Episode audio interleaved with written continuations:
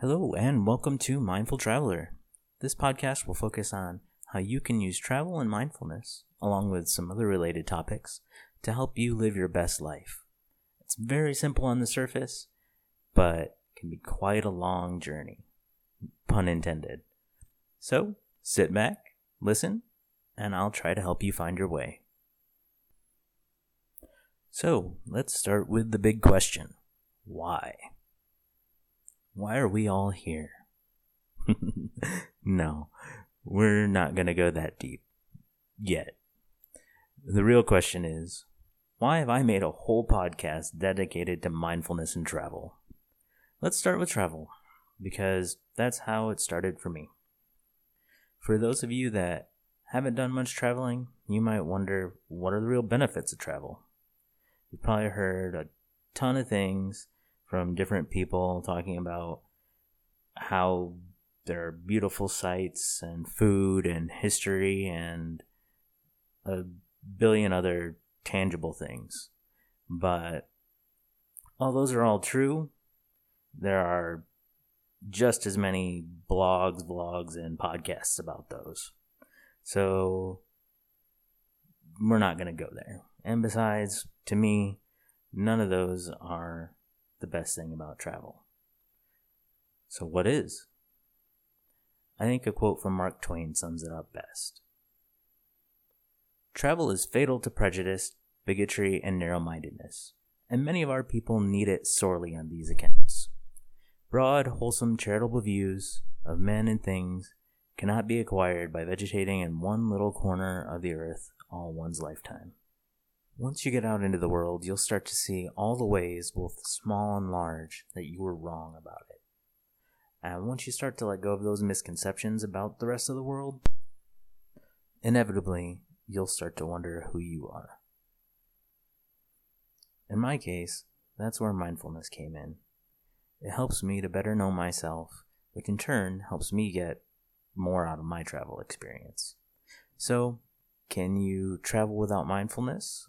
Or have mindfulness without travel? Of course. But for me, they just go better together. And with that said, it's time to get into my story. I'd originally written up a big long story about my experiences over a year of travel and how they led me to mindfulness. But I think that was a bit long-winded and had a lot of unnecessary detail. So here's the real heart of the issue. I was living and working in the United States, and I was deeply unhappy. I was full of anxiety all the time, and that led to crippling bouts of depression. In 2016, my wife and I started an online business. It was hard to do while I was fighting my depression, but we did it. And by March of 2017, we were location independent and ready to travel the world. I was on a mental upswing, and I was sure that was going to be the end of all my problems with depression and anxiety. Obviously, I didn't think about it exactly that way at the time, but in hindsight, that's really what I was feeling. And just as obviously, that's not how things really work in real life. Travel, when you're new to it, is a breeding ground for unchecked anxiety. And for me, anxiety led me to want to do less and less until my depression hit with apocalyptic force. Like, I was a wreck. And rather than addressing the internal issues, we kept trying to change our external circumstances to alleviate my depression. So we went through a bunch of changes to the way we traveled. Maybe if we don't stay so long in one spot, maybe if we make sure to stay in certain specific locations that have certain, amenities, maybe this, maybe that, blah, blah, blah. Until finally, I found myself in one of my better moments trying to help my wife with her anxiety, a lot of which was caused by trying to help me deal with mine. And I kept trying to recommend that she try meditation, She didn't really seem into it, and after about the third hint I dropped, I finally remembered an old piece of really good advice. If you're desperately trying to give people a piece of advice, you might want to think about taking it yourself. So I took my own advice. Well, after a bit of Googling, I did. Yeah, I didn't really know much of anything about meditation other than what popular media showed me. Pretty much all of that seemed like nonsensical mysticism to me. So I pulled up my trusty web browser and Googled, is meditation bullshit? One of the first articles I found was by someone who had wondered the same thing I did. And they talked about all the different types of meditation and what they were based on, mostly religious teachings or adaptations of other religious teachings.